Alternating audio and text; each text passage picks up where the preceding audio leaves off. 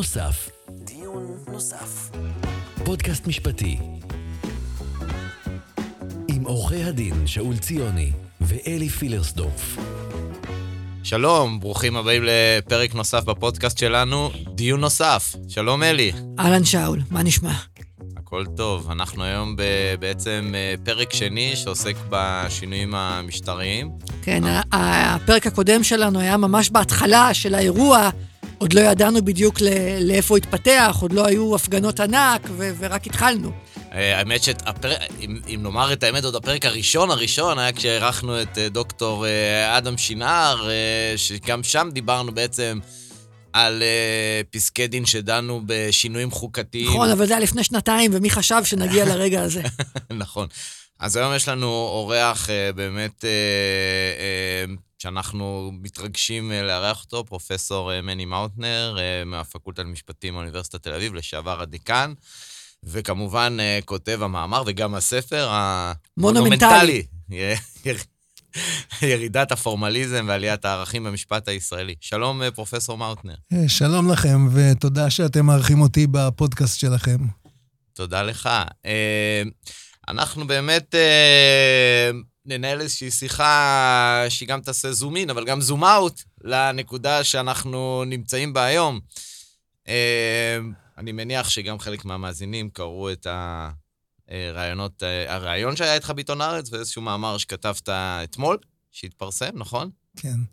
אה, אז אולי נשאל את זה אה, ככה, איך בעיניים שלך הגענו עד הלום?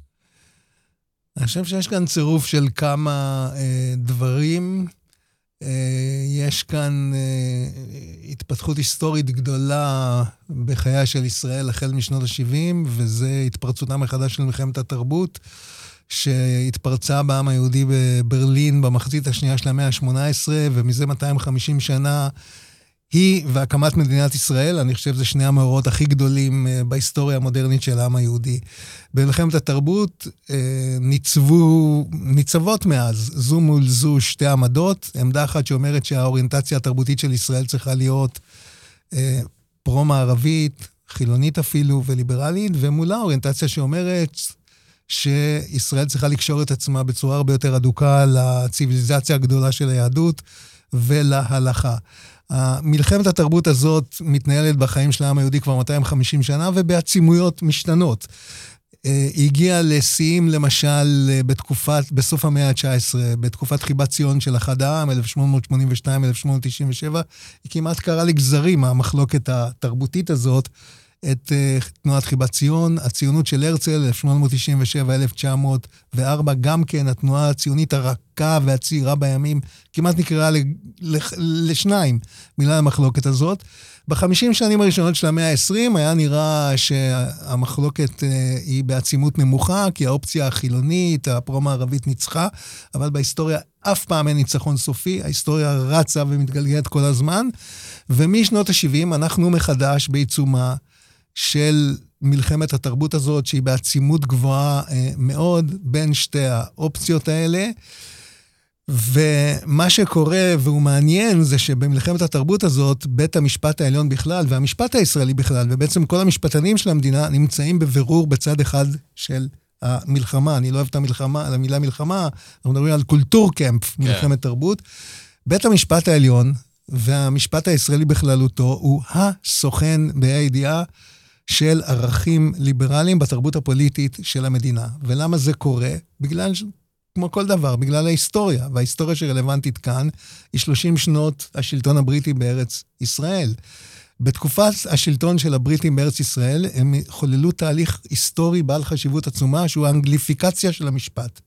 האנגליפיקציה הזאת קשרה את המשפט של ארץ ישראל המנדטורית אל המשפט האנגלי, ויותר מזה, גרמה למשפטנים היהודים של ארץ ישראל המנדטורית לאהוב באופן אנוש את המשפט האנגלי, לחשוב שהוא המשפט המתקדם ביותר בעולם, הנאור ביותר בעולם וכולי. המשפטנים האלה של תקופת המנדט, אחר כך נהיו המשפטנים של מדינת ישראל.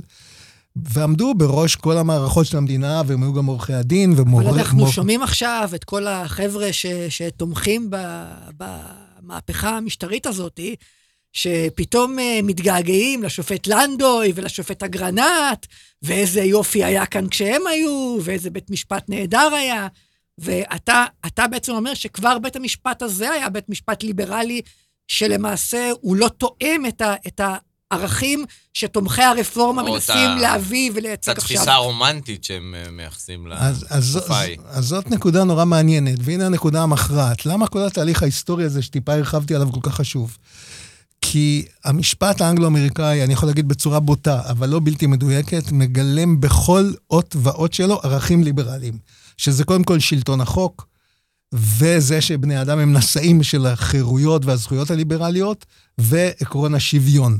אז להיות משפטן זה לקדם את הערכים הליברליים האלה, ו...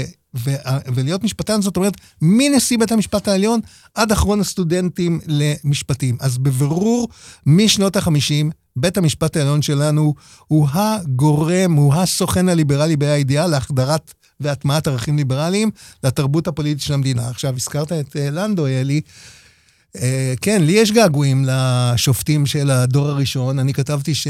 ולא רק אני, אני חושב שעשרה מחברים לפחות כתבו שהייתה להם תרומה היסטורית ענקית, שבתרבות הגמונית שהייתה קולקטיביסטית ולא בהכרח ליברלית, רשמית לפחות, כן? תרבות רשמית הייתה קולקטיביסטית, שהחיים הטובים זה הקרבה והגשמה וכולי. הם הצליחו להטמיע ערכים של ליברליזם. אה, חברי רון חריס טיפה חולק על ההצגה הזאת, במאמר שהוא פרסם שנה שעברה, אומר שעשינו גלוריפיקציה יותר מדי גדולה של שופטי הדור הראשון, שזה מקום המדינה עד 1980 פחות או יותר. כן. אבל מאז מה שברור זה שבית המשפט העליון הוא... הסוכן, הוא הנשא בידיעה של ערכים ליברליים בתרבות הפוליטית של ישראל. עכשיו, ברגע שאתה במלחמת אה, תרבות, יש אנשים שמתנגדים למוסד שהוא באופן כל כך מובהק אה, מזוהה עם הליברליזם. בוא נזכור שחמשת השותפות הקואליציוניות של הליכוד בממשלה הנוכחית, כולן כופרות במתן ערך כלשהו לתרבות המערבית, לדמוקרטיה הליברלית, וכולן רוצות להמיר את ישראל ממדינה דמוקרטית ליברלית למדינה תיאוקרטית, למדינת הלכה. אני, אני רוצה להציע איזשהו כיוון אחר קצת.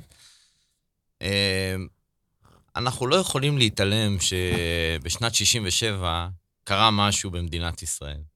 וישראל השתלטה על שטחים במלחמה. שחררה, למה השתלטה? השתלטה, לא משנה.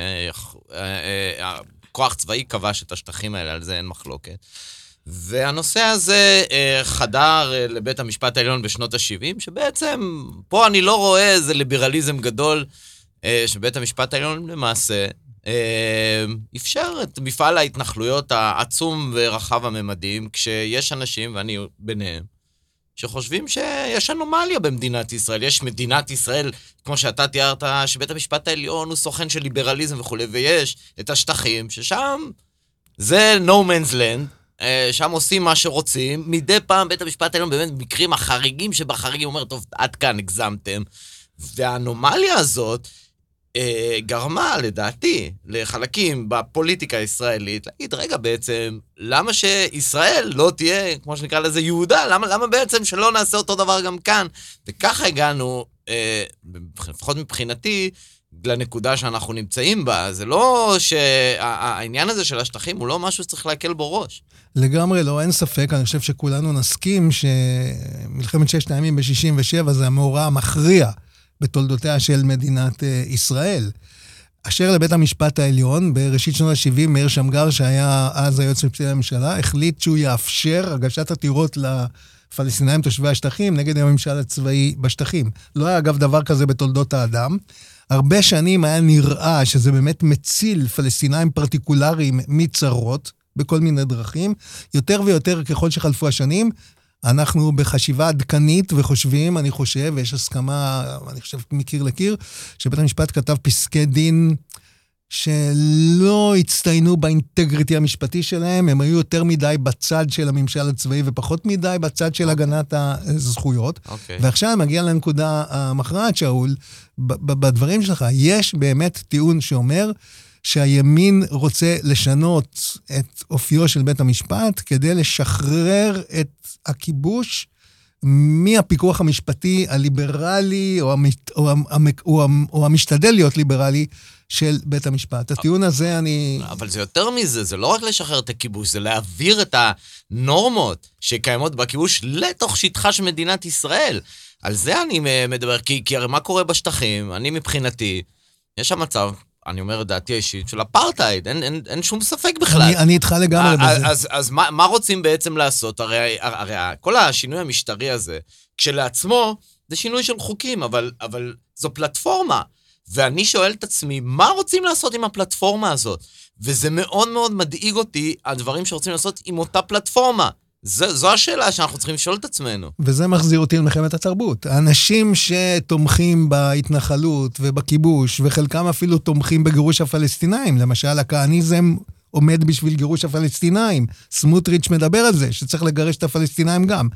האנשים האלה באמת במלחמת התרבות נמצאים בצד האנטי-מערבי, האנטי-ליברלי, האנטי-דמוקרטי.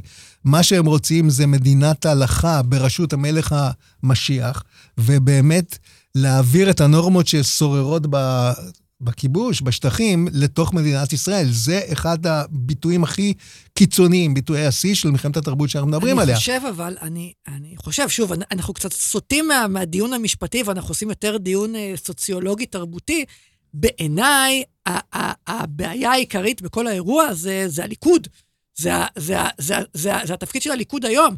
כי מהשותפות שלו אין לי ציפיות, אבל, אבל הליכוד עבר תהליך מאז ימי מנחם בגין ולמה שהוא הגיע היום, הליכוד זה הרי תנועה לאומית ליברלית. הם, הם אמורים לייצג את ההליכים הליברליים. מה נשאר מזה היום? מתי, מתי הם ייצגו את, ההליכים, את הערכים הליברליים, מעבר למנחם בגין וכל מיני אמירות לא, כאלה? זה לא, זה לא, זה לא מדויק. למה שאול, לא? זה לא מדויק. למה לא? בוא, בוא נדבר על עובדות. הליכוד, הליכוד במשך שנים שמר על בית המשפט.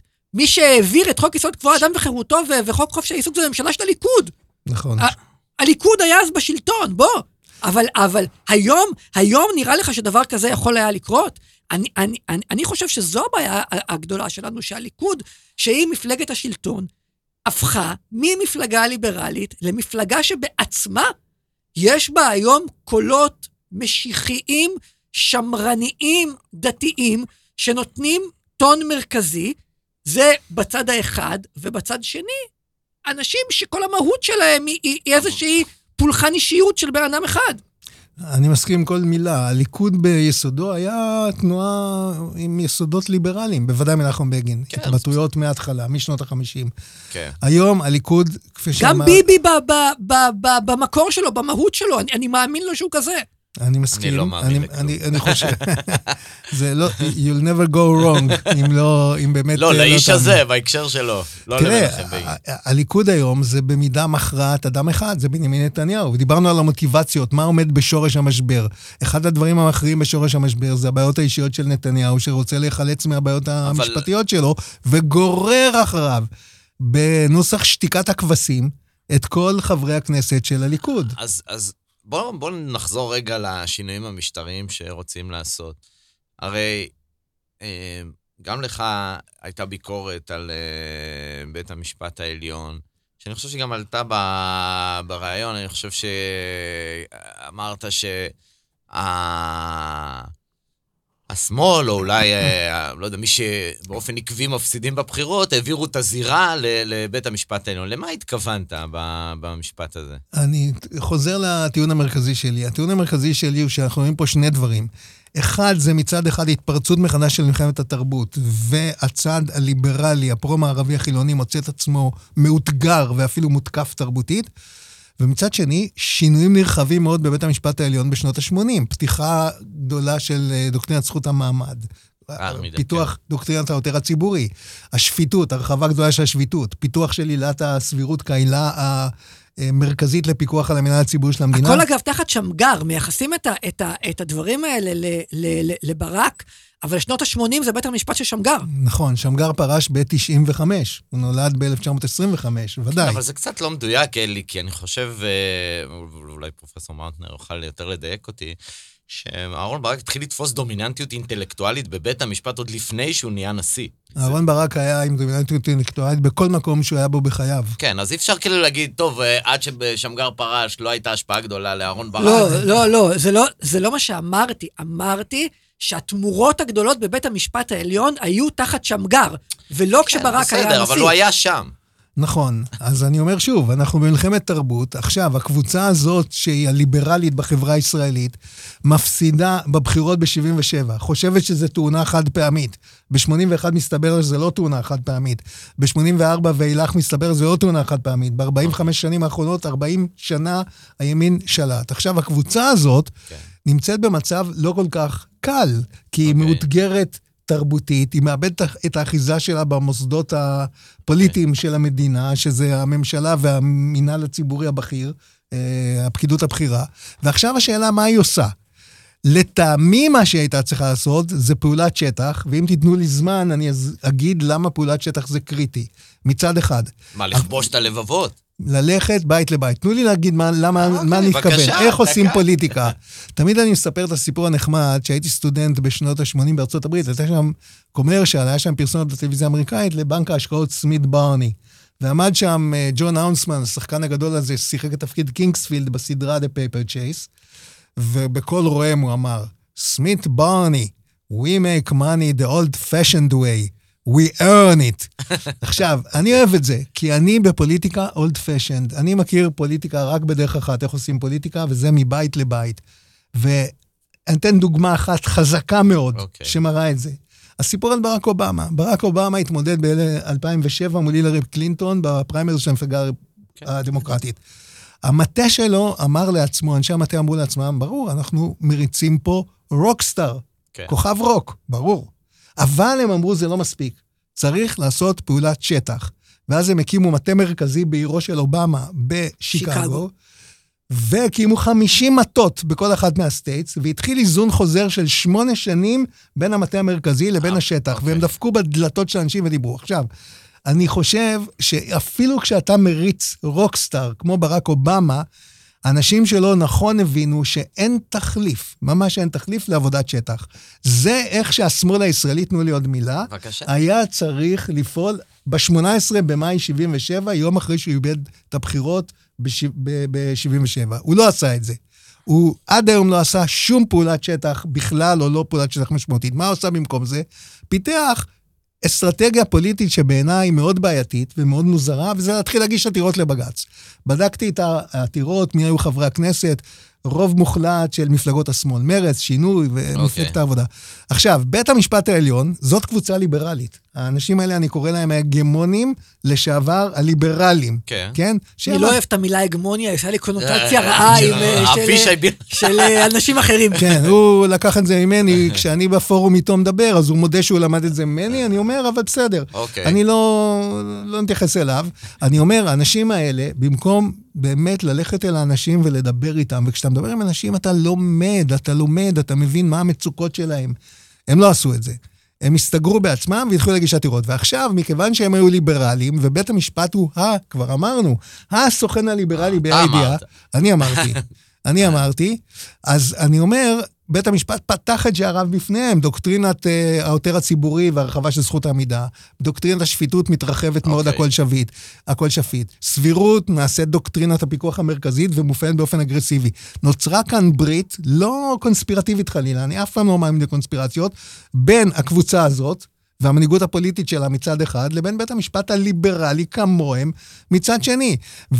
ואת הברוך, את השבר שנוצר מהדבר הזה, אנחנו רואים בדיוק כעת. אז- א', שתי סיבות. למה? למה כן, השבר? אוקיי. כי א', לא תצליח לעשות פוליטיקה אפקטיבית אם תעשה אותה בדרך של הגשת עתירות.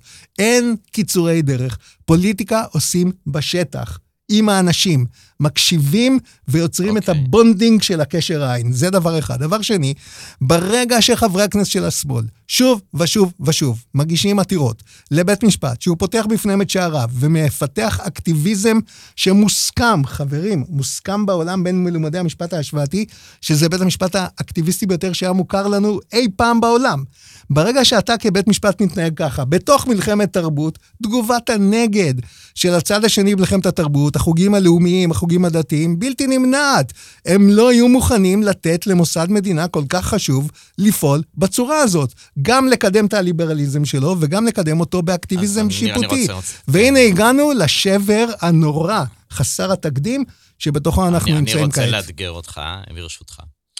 קודם כל, הטענה שהשמאל אה, או מפלגות השלטון לשעבר אה, לא פעלו נכון להשיג תמיכה פוליטית, לדעתי, בגלל שהם לא היו בשטח, היא שגויה. יש בעיה אחרת. הבעיה, ובואו נשים את זה על השולחן, הבעיה זה הציבור המזרחי בישראל, שאני נמנה עליו, דרך אגב. הציבור המזרחי בישראל מזוהה עם הליכוד. ואם הליכוד יחליט מחר לרדת מרמת הגולן, להחזיר את הכותל המערבי, הוא יצביע אחריו. הבעיה היא לא באה ללכת לשטח ולשכנע, כי זה לא העניין. העניין הוא פוליטיקת הזהויות שחדרה לחברה הישראלית. בגין, לדעתי בחוכמתו, הצליח להעביר את הקבוצה הזאת לליכוד. והאם זה מוצדק, האם זה לא מוצדק, אני לא יודע. אבל לחשוב שאם רק היו הולכים ומתדפקים על הדלתות, אז היה נהיה שינוי, לדעתי זה מבטא חוסר הבנה של הציבור הזה, שאני מכיר אותו מינקותי וילדותי, שפשוט פיתח אלרגיה, אלרגיה, למה שקשור למערך, אחר כך תנועת העבודה וכולי וכולי. מפא"י, בן גוריון. זה לא משנה אפילו מה היו אומרים להם, זה בכלל לא שם. זה עניין של הזדהות, וכמו שאתה הולך למשחק של ביתר, ואני הייתי אוהד ביתר שרוף, זה אותו דבר. זה פשוט אותו דבר, גם אם ביתר משחקת גרוע, זה לא משנה, אתה תומך בביתר, אתה תומך בליכוד, וזה, היה, נוצר קשר גורדי שהיה מאוד מאוד קשה לשבור אותו. זה נקודה אחת. שתיים, אפילו אם זה היה נכון, מה זה בכלל קשור? אם עכשיו יש uh, בעיה במדינת ישראל, בעיה חברתית של זכויות וכולי, ומישהו עותר, בית המשפט צריך לבחון את העתירה עצמה. והוא לא צריך להגיד לעצמו, אה, טוב, הם לא עשו עבודת שטח, הם עכשיו באים אליי. לא, השאלה היא אחרת, הרי בית משפט תמיד זה מקום של מפסידים. אם היית מנצח, היית עושה חוק, אבל אתה עכשיו הפסדת. אז עכשיו, השאלה היא אחרת, האם המיעוט זכאי לאיזשהן הגנות, והאם בית המשפט יכול לתת לו את ההגנות האלה. אם אני אה, מאמץ את הטיעון שלך, אז בעצם אתה אומר, תשמעו, הפסדתם בבחירות, אכלתם אותה, אל תבואו לבית משפט. או שתנצחו בבחירות, או שכמיעוט תסבלו. ואני לא מקבל את, ה, את, ה, את ההנחה המובלעת הזאת, שלדעתי תשאיר את המיעוט פגוע פעמיים. גם הוא הפסיד, שזה בסדר, אבל גם הזכויות שלו נפגעות. הוא לא זכאי לקבל סעד מבית משפט. בטח שזכאי, אבל עוררת כמה נקודות נורא נורא חשובות, צריך להתעכב עליהן. קודם כל, הדתיות, כן, לא נעים להגיד, אבל הדתיות היא עדיין פקטור מכריע בחיים של ישראל גם ברגע הזה, וגם בפוליטיקה של, של ישראל עד הרגע הזה. אני מרשה לעצמי להגיד, כתבתי ב-2014 מאמר של 90 עמודים בעיוני משפט, על הקשר בין הדתיות ומשפט. אגב, כשכתבתי אותו, לא מעט מהאנשים סביבי אמרו לי, מה אתה כותב על בעיה דתית? היא כבר מזמן נגמרה. נו, נו, היא מזמן נגמרה. היא חיה ובועטת לדאבוננו הגדול עד הרגע הזה. אגב, ובישראל הדתיות חופפת לרמת השכלה, וחופפת לרמת הכנסה, וליוקרה בעבודה, ולמיקום גיאוגרפי, ול...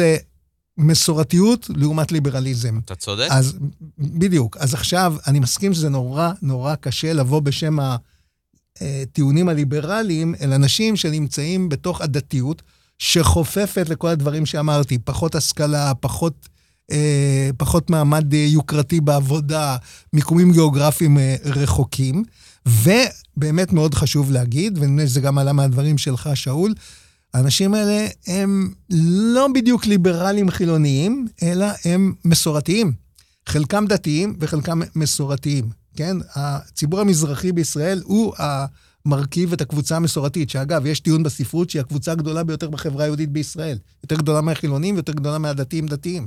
בכל מקרה, היא הקבוצה שבסופו של דבר מחליטה איזו ממשלה תהיה פה. כי כשאנחנו רואים שחלק מהקבוצה הזו זז קצת שמאלה, יש פה ממשלה אחרת. או שלא הולכת רואים... להצביע. או, בדיוק, אבל אנחנו יודעים נכון. שזו הקבוצה שמשפיעה חד משמעית באופן הכי אה, דרמטי על, ה, על השלטון בישראל. עכשיו, זה נכון, כל הדברים האלה שאמרת הופכים את ה... חדירה ללבבות, לתודעה של האנשים האלה בשם קאוזות מערביות, חילוניות ליברליות, לקשה. החדירה הזו קשה, קשה לשכנע. אבל לא בלתי אפשרית, וצריך לנסות. ברור, אבל אני לא חולק על זה, השאלה שלי היא אחרת. בהינתן זה, שזה היה המצב, מה בעצם הטענה כלפי בית המשפט? אני לי- לא, לא כל כך הבנתי. ש... איזה פסק דין למשל, בין... אני קראתי למשל שאתה אומר שלגבי אה, דרעי לא צריכים אה, לפסול אותו לכהן כשר לא אז ולא עכשיו, נכון? אני הבנתי נכון? כן, אבל אני אומר שוב, אתה כבית, אני, הביקורת שלי, טוב שאתה מאפשר לי לחדד את זה, הביקורת שלי היא רק, היא קודם כל על האסטרטגיות הפוליטיות של הקבוצה הזאת, שאני קורא לה הגמונים לשעבר הליברליים, שאני בן יקר שלה. אני אז- אז גדלתי אני, אני בתוכה. מצטרף לביקורת הזו. הביקורת שלי, בוא, נ- בוא, נ- בוא נ- נ- נ- נמצה את הדברים. הביקורת שלי בראש ובראשונה על האסטרטגיה הפוליטית של ההגמונים לשעבר הליברליים. שבמקום ללכת בשטח, עם כל הקשיים שהצבעת עליהם, שאול, כן? מסורתיים, עויני הקליטה הגרועה של שנות ה-50, הייתה פה קליטה גרועה, חייבים להבין את זה. אז עם כל הביקורת שלהם, היה צריך לבוא אני, אני לדבר רוצה אליהם. לספר לך סיפור. אבי עלה מעיראק, מחבל כורדיסטן לישראל. הוא היה, הוא היה בן בכור למשפחה של שמונה אחים ואחיות. הוא לא סיים בית ספר יסודי בכלל. הוא הלך לעבוד בגיל 14, הוא התגייס לצבא, ואחרי הצבא הוא עשה תיכון בכלל. המורה שלו לספרות היה יהודה עמיחי. פנטסטי, פנטסטי. ו- ו- ואבי אה, היה מין, אה, אתה מדבר על הרחבת סכום, זכות העמידה וכולי, אבל אבא שלי, הוא בעצמו מימש את זכות העמידה, הוא היה נכה צה"ל מאוד קשה, הוא נפצע במלחמת, אה, בהתשה שאחרי כיפור. הוא הגיש אה, אה, עתירה לבית המשפט העליון, אני לא אשכח את זה. דורית בייניש ייצגה את המדינה, אני ילד בן 11, מגיע לדיון. אבא שלי רצה שאחי יהיה קרוב לבית. זו הייתה עתירה, שאני הקלטתי אותה למחשב אה, תואם IBM. וזה היה במגרש הרוסים, והיה דוב לוין, שלמה לוין, לא ודורית בייניש ייצגה את המדינה, אני פשוט זוכר את זה. וכמובן שהעתירה נדחתה, כי באמת, לא היה לה בסיס אמיתי. אבל האמת, שאבא שלי לא היה ממורמר. הוא מאוד שמח, כי מישהו שמע אותו, כי מישהו היה שם. מישהו, אתה יודע, לא זילקו לו את העתירה על הסף. היה דיון, היו שלושה שופטים, אפילו העשר דקות האלה, זה היה בשבילו הכל. אז אני לא בטוח שהרחבת זכות העתירה וכל הדברים האלה דברים גרועים. זה נותן מקום לאדם שיש דלת אחת שיכולה להיפתח בפניו, אם הוא יביא את המפתח הנכון. כן, אבל הרחבת זכות העמידה, שאול, זה לא המקרים של אה, אבא שלך. בדיוק מה שרציתי להגיד. זה, זה, זה, זה העותרים זה הדרעי, הציבוריים. זה הדרעי. זה, ה- זה, ה- זה התנועה לאיכות השלטון, נכון, אבל אני רוצה... והתנועה למשילות, אני רוצה והתנועה לזה. והתנועה להיא. אני רוצה... רגע, תודה אלי, בדיוק מה שרציתי להגיד. נקודה נכונה, אני הד- רק... בדיוק מה שרציתי להגיד. אני כולי. בעד אקטיביזם שיפוטי להגנת זכויות האזרח, אבל- כמו של אבא אה, שלך, אבל- אבל נגד חדירה של בית המשפט זה- לפוליטיקה. אז, אבל זה לא חדירה, כי אני רוצה להגיד משהו אחר. אצלנו, מה לעשות, הפוליטיקה היא משולחת רסן. במקומות אחרים דברים שלא יקרו קורים. עכשיו, אפשר, אני חושב שבית המשפט העליון היה לו הכי קל, אפילו עכשיו. להגיד, עזבו אותי מזה, דרעי, אתם רוצים עבריין מורשע וזה, שיהיה שר, שיהיה שר, עזבו אותי, מה אני צריך לחטוף אחר כך את כל הקיתונות רותחין האלה וזה. אבל בית המשפט, לדעתי, בדיוק הפוך, גילה אחריות. הוא אומר, סליחה, בסדר, אבל גם מי שנבחר, והוא נבחר, הכל בסדר, בסוף מוגבל. הוא לא יכול למנות כל אדם. יש במהופך, בוא נגיד מעילת מהרשלנות, אתה חייב, יש לך איזו חובת זהירות כלפי כלל הציבור. אתה לא יכול למנות, לצורך העניין, רוצח לשר לביטחון פנים, אתה לא יכול לעשות כזה דבר. ולכן, גם על זה, יש איזשהו גבול, וזה כל מה שעשה בית המשפט, נסם איזשהו גבול. האם זה דבר נכון? בעיניי כן, כי בסוף, לנו, לציבור, יש לנו זכות שיהיה גבול מסוים. הממשלה יכולה לעשות כל מה שהיא רוצה. וזה בסדר גמור, זו לא מגבלה כזו קשה, דרך אגב, הוא יכול למנות עוד מיליון אנשים, למה דווקא את הבן אדם הזה? אז אני אומר, מוסכם על כולנו שזה שדרעי אסור לו להיות בממשלה עם שלוש הרשעות, זה ברור. מבחינה נורמטיבית, מבחינה אתיקה ציבורית, ברור. השאלה, איך אתה מטפל במצב הזה? הדרך לטפל במצב הזה על ידי פוליטיקה וחקיקה. תשנה את קשור? חוק יסוד אבל מה זה- הממשלה. לא אי אפשר לשנות אבל. לא. זו לא השאלה, אתה נותן לבן אדם שהוא עבריין, עשה עבירת מיסים, בעצם גנב מהמדינה, הוא עכשיו יהיה אחראי על תקציב של 40 מיליארד שקל? זה, זה, אני בתור אזרח. אני הפסדתי בבחירות, הכל בסדר, אבל זה גם כסף שלי. מדוע שבן אדם כזה, אז הוא יהיה אחראי על הכספים, הוא יהיה אחראי על הציבור? אני איזה איתך- מין דבר אני, זה? אני איתך לגמרי בטיעון הנורמטיבי, בהמיית הלב. לא לגמרי. איך- את הלב, זה איך לא אפשר סביר. לחלוק? זה דבר, זו השאלה- רשלנות. השאלה השאלה בית היא מהו זה משהו. בדיוק. השאלה היא מהו המוסד שאמור לפתור את הבעיה הקשה הזאת. נו. ולטענתי את הבעיה הזאת לא יכול, לא יצליח לפתור אפילו בית משפט. אבל הוא הצליח. הוא חכה, הוא לא עוד הצליח, נגמר, עובדה, לא עובדה, נגמר. הוא כן עובדה הצליח. שעכשיו יש חקיקה שבאה לא להפוך את החלטה של בית כרגע, משפט. הוא כרגע לא הצליח. החקיקה הזאת... ואז, ואז תהיה חקיקה, ואז זה שוב יחזור לבית משפט, ובית משפט שוב. יגיד, ואנחנו נחזור לאותה נקודה. בדרעי אחד, שאגב, לדעתי הנסיבות שלו היו הרבה פחות חמורות מהמקרה הזה. דווקא שם אולי אני יכול לקבל טענה שלא היו צריכים להתערב, כי זה היה בסך הכל עוד כתב אישום. כתב אישום. בדיוק נכון. ככה. אבל עכשיו הוא כבר הורשע. אז בדרך- התערבו, התערבו. אמרו שהוא אה, פגע בנורמת המצג השיפוטי. אני- אני- זה בסדר. אם אתה הולך לבית משפט, אם אתה אתה, מדבר על השתק שיפוטי, אם אתה כן. או אלי או אני הולכים לבית משפט ויוצרים השתק שיפוטי, ולא עומדים בהשתק הזה, אז בית משפט צריך לי- לטפל אגב, בנו. מנדלבליט אמר שזה בכלל לא נכון, שהוא לא התחייב אה, מעולם לפרוש. זה לא קשור, אלי, הוא... דווקא מנדלבליט גיבה אותו אה, בקטע הזה. אני ראיתי את. הטקסטים של בית המשפט אה, שהרשיע אותו. אני התרשמתי שבאמת היה כאן קייס של השתק שיפוטי. אבל אני אומר שוב, השאלה היא מוסדית. איזה מוסד בחיים שלנו צריך לטפל בבעיות כאלה? התשובה שלי, הפוליטיקה. אבל התשובה שלי, מה קורה? שהפוליטיקה לא מטפלת בזה. האם אתה אומר, טוב, אז אכלנו אותה, תתמודד. נתפס." יופי, אוקיי, אז זו. הדרך לחיות במדינה מושחתת, בממשלה שאין לה גבולות. אני חושב שבסופו של דבר ההגבלה על הממשלה בהקשר הזה, או על ראש הממשלה בעצם שמינה אותו, היא לא גדולה. וכן, יש פה איזשהו רווח לציבור, ואני חושב שבאיזון בין הדברים האלה זה איזון יותר נכון מלהגיד, טוב, אין מה לעשות, הפוליטיקה לא הצליחה, אכלנו אותה. אני רוצה להגיד שההגבלה על ראש הממשלה היא גדולה מאוד. בוא נחזור לדרעי הראשון, שזה פסק דין שניתן בשמיני בספטמבר 1993. ב-13 בספטמבר... אה, הסכמי אוסלו. לו הסכמי אוסלו. יצחק רבין יצא מדעתו, אנשים שקרובים לו אמרו לי, כי מסתבר לו שברגע שבית המשפט אמר שאריה דרעי לא יכול להיות שר בממשלה, אריה דרעי עם ש"ס פורשים, יצחק רבין מאבד את הרוב בכנסת, צריך לאשר את הסכמי אוסלו, ואז הוא מגיע לדברים המאוד לא סימפטיים, שהוא גורם לגונן שגב, לאלכס גולדפרב ולאסתר סלמונוב לחצות את הקווים. מיצובישי, כן. זה המיצובישי של אה, גולדפרב, כן, גולדפרב. זה תפקיד שר של גונן שגב, וסלמונוב, אני לא זוכר בדיוק מה היה שם, אז הוא הגיע למצב מאוד לא סימפטי, כדי לקבל רוב שאל- בכנסת לאשר אה, את אוקיי. הסכמי אוסלו, לכן זה פוגע מאוד. אתה, עכשיו, אתה צודק, אבל יש לי שאלה אחרת. אולי, אולי, יש לנו בעיה, בכלל בשיטה שלנו, שמפלגה שהיא לא דמוקרטית, שאין בה נשים, שאין בה שום דבר, איך היא בכלל רצה בבחירות? איך אנחנו נותנים לדברים כאלה לקרות? אגב, זה לא רק בימין. זה לא רק בימין הדבר הזה. אני חושב שבכלל צריכות לטפל בדברים קודם. איזה מין דבר זה שבמפלגה אין בחירות, אין בה פריימריז, איזה מין דבר, אנחנו לא צריכים לאפשר בכלל דברים כאלה. אני איתך לגמרי. בעניין הייצוג נשים, יש כאן רגע מעניין. הרי לפני שנתיים או משהו כזה, נשים חרדיות הגישו עתירה לבית המשפט העליון על זה שהן לא יכולות לשמש חברות כנסת במפלגות החרדיות. נכון. השופטת חיות כתבה פסק דין של שניים וחצי שורות, שתיים וחצי שורות, שהשאירה את המצב הקיים. עכשיו, היא עמדה בדילמה, לדעתי, מבחינה שאני מנסה לעשות אינטלקטואליזציה של המצב, היה כאן דילמה בין שתי אפשרויות. או לכתוב פסק דין מונומנטלי, כמו Brown v. Board of Education, שאומר אין כזה דבר, שבפוליטיקה הישראלית יהיו מפלגות בלי נשים, ואז היה כאן מהומת אלוהים, והשאלה אם בדרך הזאת של הנחתה מלמעלה, בסוף זה היה מקדם את הנשים החרדיות או לא, אני לא יודע.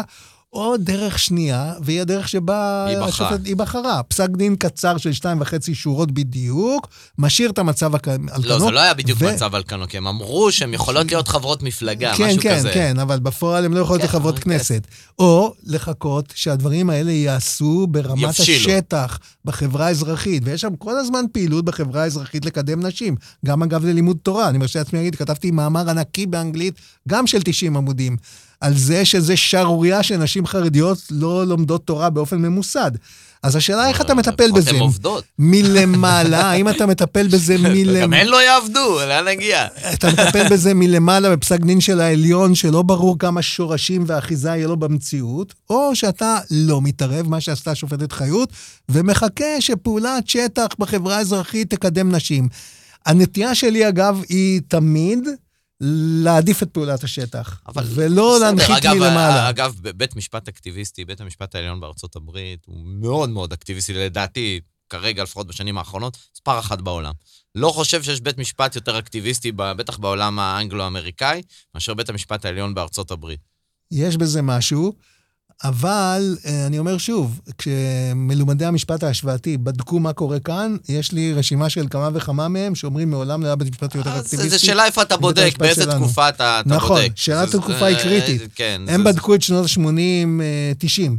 כרגע, ברור שבית המשפט שלנו נהיה הרבה יותר מרוסן, כי הוא בית משפט הרבה יותר מפוחד ומבוהל, ובית המשפט האמריקאי הוא הרבה יותר אקטיביסטי. הוא לא רק, הוא זה, הוא, הוא סוג של אנטוגוניסטי, אם זה שלטון אה, דמוקרטי, אז כן. הוא בכלל... בטח, Citizens United זה פסק דין אקטיביסטי, ודובס עם ההפלות זה פסק דין אקטיביסטי. סופר אקטיביסטי. מסכים לגמרי. אה, היה לנו פרק על זה. אה, כן, אבל בואו רגע, פרק, עשינו בואו נחזור רגע ל... למצב של היום. למצב של היום.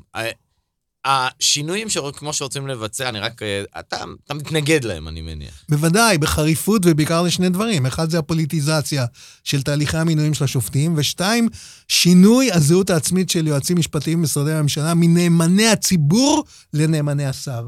זה שתי הביקורות המכריעות שלי אבל נגד זה- היוזמה של אבל יריב נראה לוין. שזה כבר ממומש, שמעתי את ראש הממשלה אומר אתמול, שהממשלה היא זו שקובעת. צריך בעצם, אני, מה שאני מבין מזה, להתעלם מה... היועצת לא. המשפטית לא ממנה נצבים. בוא- ניגע רגע ב... תראה, יש כאן שתי שאלות. לגבי סמכויות היועץ המשפטי לממשלה, אני חושב שטוב נעשה אם נקים ועדה ציבורית נוספת לבדיקת הדבר הזה. האחרונה הייתה ועדת אגרנט, נדמה לי ב-1961. לא, הייתה- הייתה ועדה של שמגר, של שמגר. שנות ה-90. כן, עם רותי גביזון. עם רותי. גביזון. צריך לחשוב על זה עוד פעם. אין לי דעות יותר מדי חזקות לגבי מה שקורה שם. עכשיו, אבל יש לי כן דעות חזקות לגבי היועצים המשפטיים במשרדי הממשלה. הרעיון הזה שהשר יהיה לו יועץ משפטי אישי, כאילו, תנו לי להשתמש רגע בשפה נמוכה, המשרד שייך לאבא שלו.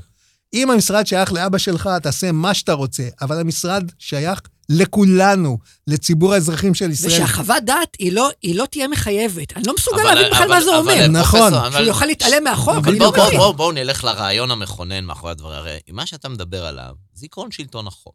אתה אומר, ככה. אתה, אתה מדבר על שלטון החוק. והיועצים המשפטיים במשרדים, ולדעתי גם היועצת המשפטית לממשלה, שבעצם היו- אותם יועצים משפטיים גם כפופים לה, מגלמים את רעיון שלטון החוק. מה זה אומר שלטון החוק? שכולם כפופים לשלטון החוק. באופן שווה.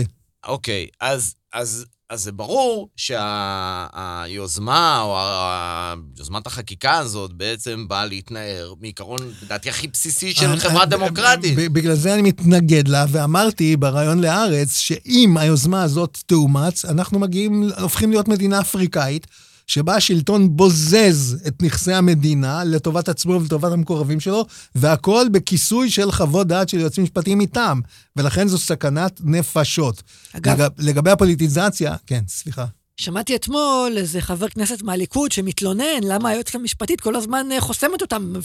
ובממשלה הקודמת הם לא- היא לא חסמה כלום. אולי- תחשוב על מה אתם עושים, מה שנבחרתם, מה אתם מביאים. דברי אלוהים חיים. אולי- זה קשור בכם. בדיוק, היא לא. חוסמת לתיאבון. היא לא חוסמת לתיאבון. אני אומר, אז היועצים המשפטיים של משרדי אוקיי. הממשלה, אנחנו הולכים על הנתיב של מדינה אפריקאית, ביזה על ידי השלטון. הפוליטיזציה של השופטים שמוצעת כאן, המוחלטת, שליטה מוחלטת של הפוליטיקאים במינוי של ה... בתהליכי המינוי של השופטים, קטסטרופה. שמה מה, מה זה יגרום? לזה שנקבל שופטים לא ברמה מקצועית גבוהה, לא ברמה אתית גבוהה, ולא באי משוא פנים, שהתנאי הראש... זה התנאי הראשון לשופט. אה, אתה יודע מה מצחיק? אני רוצה, אה, בתור עורכי דין, זה עכשיו הצד המקצועי שלנו. אנחנו כל הזמן בבתי משפט. גם במחוזי, גם בעליון, גם בשלום. גם בשלום. הדבר הכי בעייתי, הכי בעייתי, זה איכות השופטים. למה? ואני אסביר. מגיע תיק, כזה או אחר, לא משנה מה. וכל לקוח רוצה לדעת, אומר, תגיד, אה, איך אתה רואה את הדברים? איך אתה... יש סיכוי טוב, סיכוי לא טוב? אני אומר לו, תראה, בניתוח משפטי זה ככה וככה וככה, אבל אתה יודע מה אנחנו לא יודעים? לא יודעים מי יהיה השופט. המשפט הראשון שאומרים לכל לקוח זה בית משפט זה קזינו. למה אבל זה קזינו? לא כי המשפט הוא קזינו. כי אתה לא יודע על מי כי טיפול. אתה לא יודע על מי תיפול, וככל שהרמה יורדת, או ככל שאתה לא יודע, נכנס איזה מרכיב אקראי, אז בעצם זה פוגע בוודאות המשפטית, כי אנחנו פשוט לא יודעים מה יהיה.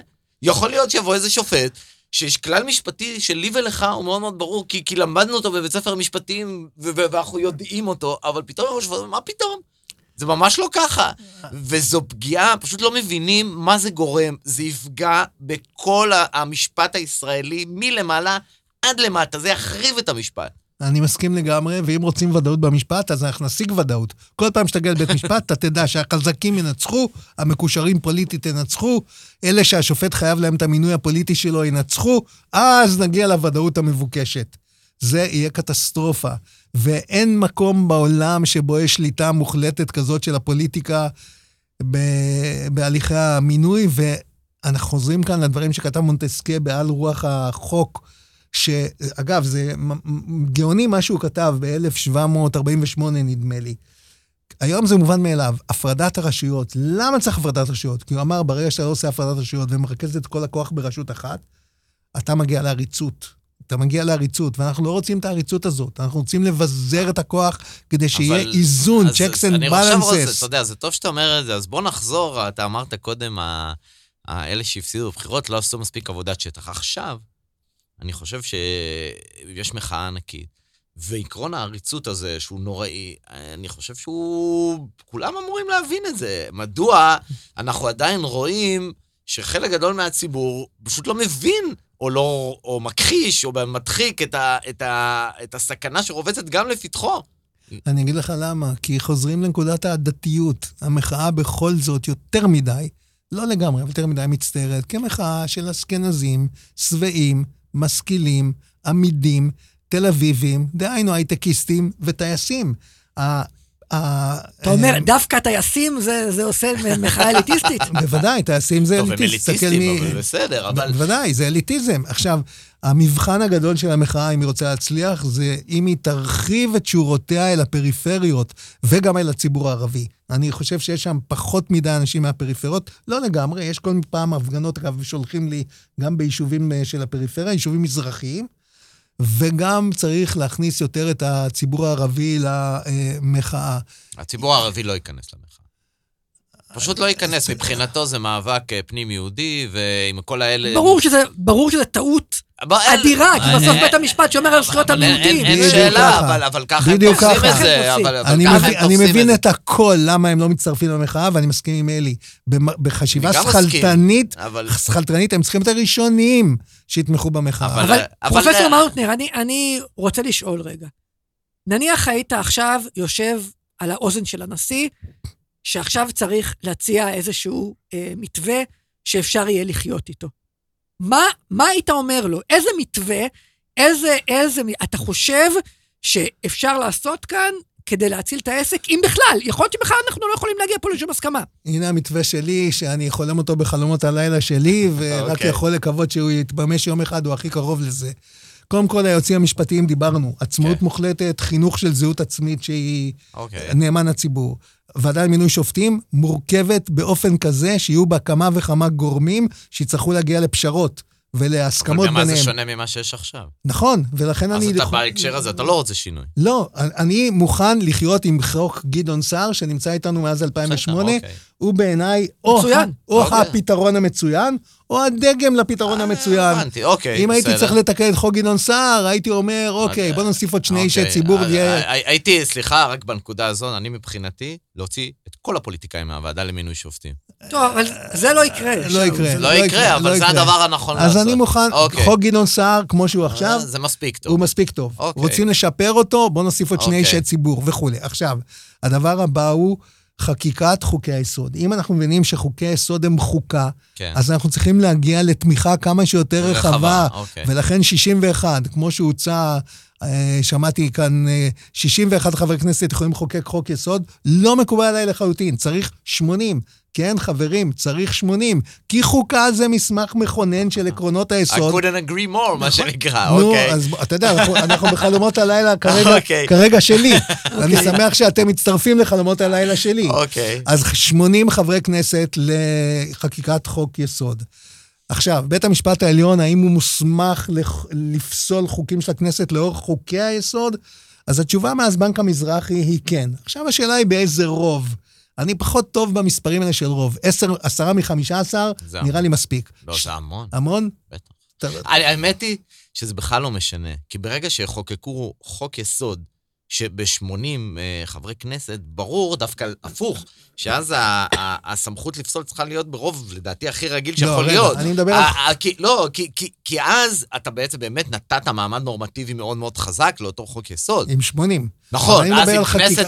לא, אבל אם כנסת אחרת באה, נניח שחוקקת חוק יסוד ב-80, וכנסת, שתי כנסות אחר כך, מחוקקת חוק יסוד רגיל, שנטען שהוא סותר חוק יסוד, חוק רגיל. שישים- חוק רגיל, 61, לא, לא חוק חוק, יסוד. אני אומר, חוק חוק, רגיל. רגיל. שסותר חוק ברוב, ברוב 61, אני חושב שכולנו נרצה שבית המשפט יבוא ויגיד, סליחה, הכנסת חוקקה ב-80 חברי כנסת חוק יסוד, אתם לא יכולים עכשיו אה, לגמרי, לשנות את זה. לגמרי. דווקא אז היינו רוצים שזה יהיה רוב הכי מינימלי שיכול להיות. אז אני אומר, השאלה הגדולה היא, הכי מכרעת, היא באיזה רוב אנחנו רוצים שיחוקקו את חוקי היסוד, אני אומר לא פחות זה הכי מ-80. חשוב. אני מסכים שזה הדבר זה הכי הכי חשוב. חשוב. ועכשיו הדבר האחרון, האם מותר לבית המשפט העליון לפסול חוקי יסוד?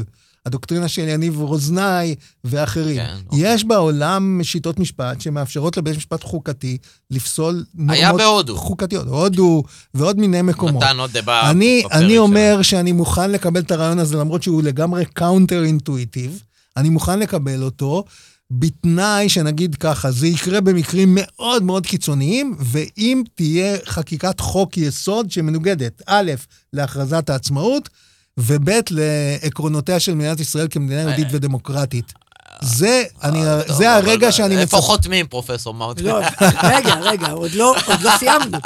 אתה, מסכים איתי. אני, אה, תראה, אני חושב שברגע שיהיה רוב כזה גדול, בעיניי גם 80, אגב, אני חושב שצריך לעשות משהו אחר, גם רוב גדול בכנסת, וגם להביא את זה למשאל עם. אני חושב שחשוב מאוד חוקי יסוד? לעשות, אני חושב ש, שבעיניי המשבר הזה, בנסיבות מסוימות, יכול להתפתח גם להזדמנות. אם אנחנו ננצל את המשבר הזה כדי סוף סוף, באמת, המדינה שלנו היא פרטאץ'. בואו נגיד את האמת, יש לנו בית מחוקקים שהוא לא מתפקד בגלל הממשלה. יש לנו בית משפט שהסמכויות שלו לא מוגדרות עד הסוף, הוא קצת הגדיר לעצמו, חלק אומרים בצדק, חלק אומרים לא בצדק, אבל זה פרטאץ'. לא ככה נראית מדינה נורמלית. אולי נעשה, תוקם איזושהי אספה מכוננת, או לא יודע מה, תהיה חוקה, תובא לאישור משאל עם, וסוף סוף נסדיר את החיים פה, כדי שנפסיק עם אתה הוויכוחים האלה. בטוח שאתה רוצה את זה, שאול? אני בטוח, ש... אם זה אני- יהיה ברוב שאני מדבר... במשאל עם? אני מפחד מחקיקה, כי אני אדבר על חוקה, שלושתנו פה נדבר על חוקה, ומי שיכתוב לי אותה בסוף זה איתמר בן גביר וגולדקנופ לא, וכל אבל אלה. אנחנו נקבע אה, רוב מסוים שהיא צריכה להיות אוקיי, מאושרת. 80 מתוך 120. אני מסכים. שזה... וגם הרוב בציבור יצטרך להיות רוב מיוחס כדי לאשר אחת ולתמיד את החוקה הזאת, כי אנחנו, המשבר הזה של היום, בעיניי הוא... זה לא משנה בכלל איך הוא ייפתר עכשיו, כי, כי אלא אם כן יהיה איזה פתרון, אה, זה, כי אנחנו נתגלגל עם הדבר הזה. הרי, הרי. הרי, הרי הב- ה- ההתנגשות התרבותית שאתה מדבר עליה, היא, היא מסכים. קיימת, היא לא תיעלם. מסכים לחלוטין. הרי, הרי, אלא אם כן צד אחד יובס ויעזוב את הארץ. נכון, בדיוק ככה, חלילה וחס כמובן. אבל זה בסדר, אבל זה יקרה. זאת אומרת, יכול להיות גם תסריט כזה, כמו שקרה במדינות כמו לבנון, לצורך העניין. נכון. אפילו רוסיה. או טורקיה, גם ברוסיה, האליטה, מאז, אה, בשנים האחרונות, פשוט עזבה. וגם טורקיה. נכון, אז... לבנון היא כנראה דוגמה מוחצת. אנחנו לא רוצים להגיע לשם. אגב, אמרת מדינה פרטאצ'ית, במידה מסוימת זה נכון, ועדיין ישראל היא מדינה משגשגת בזכות מי? בזכות ההשכלה אה, של בזכות האנשים. האזרחים. ובזכות הדמוקרטיה הליברלית. בזכות מה- המוסדות, בזכות האוניברסיטה, בזכות דברים כאלה. בדיוק לא ככה. בזכות ה- הפוליטיקה, הפוליטיקה הגרועה שלנו, אגב, שאולי גם נלמד לקח, ושאנשים נורמליים יבואו לשדה הפוליטי, גם מהצד השמאלי והמרכז, יגיעו אנשים קצת יותר ברמה. ו- וייכנסו לשדה הפוליטי, כי אנחנו כולנו סובלים מזה. אני לא יכולתי להסכים יותר. אני אומר שוב, זאת מדינה משגשגת בגלל שקודם כל מדינה דמוקרטית וליברלית ופרו-מערבית, עם השכלה גבוהה אה, שמשליכה על כל אה, מגזרי החיים. מילה אני יכול להגיד כן, אותה על ישראל בבקשה. ובורמה. כן. ישראל ובורמה קמו פחות או יותר באותו זמן.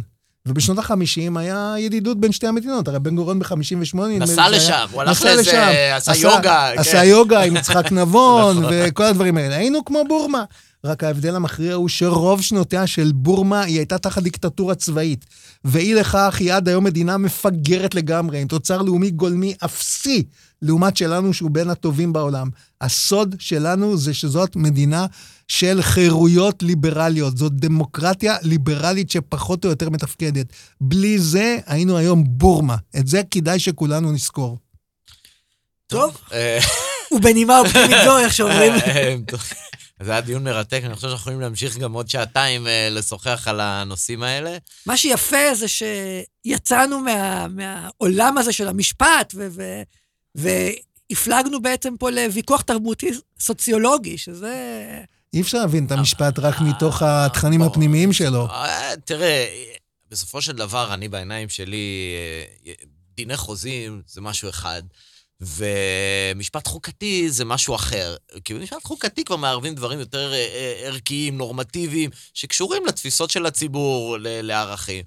ולכן, ברור שזה מתקשר אחד לשני. אני כן חושב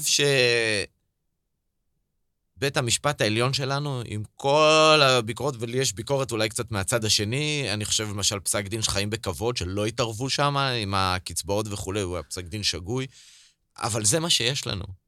ואנחנו צריכים לשמור על זה, כי בסופו של דבר, זה, זה המקום היחידי שאפשר לפנות אליו, ושצריך לשמור על היכולת שלו להתערב גם אם הוא טועה. אני מסכים לגמרי, ובואו נשים את בורמה כתמרור אזהרה אדום מהבהב בגדול. אנחנו לא רוצים להיות בורמה.